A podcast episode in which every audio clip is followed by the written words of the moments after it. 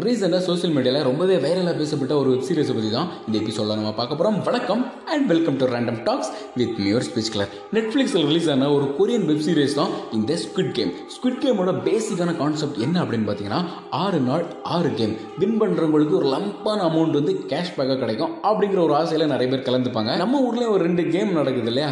அதில் வந்து கலந்துக்கிற பிளேயர்ஸ்லாம் யார் அப்படின்னு பார்த்தீங்கன்னா அவங்கவுங்க ஃபீல்டில் ஓரளவுக்கு சக்ஸஸ்ஃபுல்லாக இருக்கிறவங்க. ஓரளவுக்கு தெரிஞ்ச முகங்கள் தான் அந்த கேமில் கலந்துப்பாங்க. பட் நம்மளோட ஸ்குட் கேமில் கலந்துக்கிற பிளேயர்ஸ்லாம் யார் அப்படின்னு பார்த்தீங்கன்னா தன்னோட வாழ்க்கையில் ரொம்பவே அடிபட்டு ரொம்பவே நொந்து போய் காசால் ரொம்பவே பாதிக்கப்பட்டு எக்கச்சக்க கடனாலே வாழ்கிற மிடில் கிளாஸில் வாழ்கிற சாதாரண மக்களை தான் செலக்ட் பண்ணி இந்த கேமுக்கு கூட்டிகிட்டு வருவாங்க. மொத்தம் நானூற்றி ஐம்பத்தாறு பேர் கலந்துப்பாங்க. அந்த கூட்டத்தில் ஒருத்தர் தான் நம்மளுடைய ஹீரோ நம்ம ஹீரோ எதுக்காக இங்கே வராரு அப்படின்னு பார்த்தீங்கன்னா அவருக்கு கல்யாணம் ஆயிருக்கும் ஒரு குழந்தை இருக்கும் பட் டிவோர்ஸும் ஆயிருக்கும் அந்த ஒய்ஃபுக்கு வேற ஒருத்தவங்க கூட கல்யாணம் ஆயிருக்கும் அவங்களுக்கு ஒரு குழந்தை இருக்கும். அவங்க ஹாப்பி ஃபேமிலியாக வாழ்ந்துட்டு இருப்பாங்க பட் நம்மளோட ஹீரோக்கு வந்து தன்னோட பொண்ணை பிரிஞ்சு இருக்கிறது ரொம்பவே கஷ்டமாக இருக்கும். கோர்ட்டில் என்ன சொல்லியிருப்பாங்க அப்படின்னா தன்னோட பொண்ணை பார்த்துக்கிற அளவுக்கு நீங்கள் எக்கனாமிக்கலாக ஸ்ட்ராங்காக இருந்தீங்க அப்படின்னா நீங்கள் உங்கள் பொண்ணை உங்கள் கூட வச்சுக்கலாம் அப்படின்னு சொல்லியிருப்பாங்க. அதனால நம்ம ஹீரோ வந்து அப்படி இப்படின்னு அடிச்சு பிடிச்சி ஓடி ஓடி எப்படியாச்சும் காசு சம்பாதிக்கணும் அப்படின்னு கேம்லிங்லாம் பண்ணுவார். குதிரை ரேஸ்லாம் விட்டுட்டு இருப்பார்.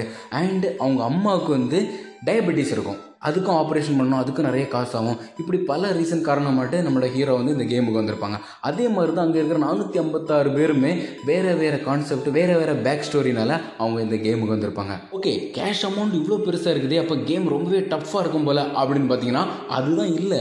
அங்கே இருக்கிற ஆறு கேமுமே ரொம்பவே பேசிக்கான கேம் நம்ம ஸ்கூல் படிக்கும்போது சின்ன வயசில் விளையாண்டுருப்போம் இல்லையா? அந்த மாதிரி ரொம்பவே சாதாரண கேம்ஸ் தான் அங்கே கண்டக்ட் பண்ணியிருப்பாங்க பட் பிரச்சனை என்ன அப்படின்னா இந்த கேமில் தோத்துட்டோம் அப்படின்னா எலிமினேட் பண்ணிடுவாங்க கேம்ல இருந்து மட்டும் இல்லை மொத்தமாக இந்த உலகத்துலேருந்தே ஃபஸ்ட்டு ஃபர்ஸ்ட் கேமோட முடிவில் தான் அங்கே இருக்கிற பிளேயர்ஸுக்கு எல்லாமே ஒரு அவேர்னஸ் வரும். ஓ இப்படிலாம் பண்ணுவாங்க போல அப்படின்ட்டு அதனால் பிடுங்க நாணி போதும் இதுக்கு மேலே எங்களால் சர்வே பண்ண முடியாது நாங்கள் கிளம்புறோம் அப்படின்னு பயங்கரமாக போராட்டம் பண்ணதுக்கப்புறமா ஜனநாயக அடிப்படையில் அவங்கள வெளியே விட்டுருவாங்க. வெளியே போகும்போதும் பல பேருக்கு ஆகா தெரியாதனமாக இந்த முடிவு எடுத்துட்டோம் போல. இங்கே இருந்தோம்னா வின் பண்ணியிருந்தோம்னா இவ்வளோ பெரிய அமௌண்ட் நம்ம சம்பாதிச்சிருந்திருப்போமே அப்படிங்கிற ஒரு எண்ணம் இருக்கும். அப்படி எண்ணம் இருக்கிறவங்க நீங்கள் மறுபடியும் திரும்ப வரலாம் அப்படிங்கிற மாதிரி செகண்டாக ஒரு இன்வைட் அனுப்பியிருப்பாங்க. அது மூலமாக எக்காச்சக்க பேர் திரும்ப வந்திருப்பாங்க. ஒரு சில பேரை தவிர நம்ம ஹீரோவும் இதில் திரும்ப வந்திருப்பாரு. ஹீரோவை ஃபாலோ பண்ணிட்டே ஒரு போலீஸ் மேனும் உள்ளே வந்துருவார். அவர் எதுக்காக உள்ளே வராரு அப்படின்னு பார்த்தீங்கன்னா தொலைஞ்சு போனால் தன்னோட பிரதரை தேடி வந்திருப்பாங்க. அவர் எப்படி இங்கே இருப்பார் அப்படின்னு பார்த்தீங்கன்னா வீட்டில் அந்த இன்வைட் கார்டு இருக்கும். அதனால இங்கே தான் இருப்பாங்க அப்படிங்கிற ஒரு நம்பிக்கையில் போலீஸ்காரரும் ஹீரோவை ஃபாலோ பண்ணிகிட்டே உள்ளே வந்துருவார்.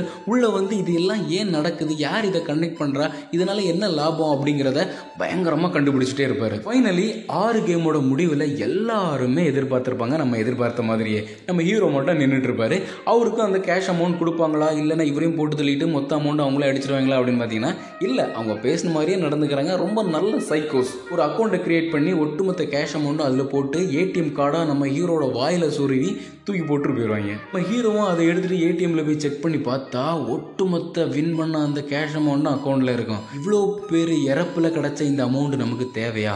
வேணாம். அப்படின்னு சொல்லிட்டு அந்த அமௌண்ட்டை அப்படியே வச்சிருப்பாரு. எதையுமே அனுபவிக்க மாட்டார். அப்படியே போயிடுவார். பாடா எல்லா பிரச்சனையும் முடிஞ்சாச்சு. இதுக்கப்புறம் நம்ம ஒரு பீஸ்ஃபுல்லான ஒரு வாழ்க்கையை வாழலாம் அப்படின்னு நினச்சா இல்லை கிடையாது. அதை எப்படி அப்படியே ஈஸியாக விட்டுருவோம்?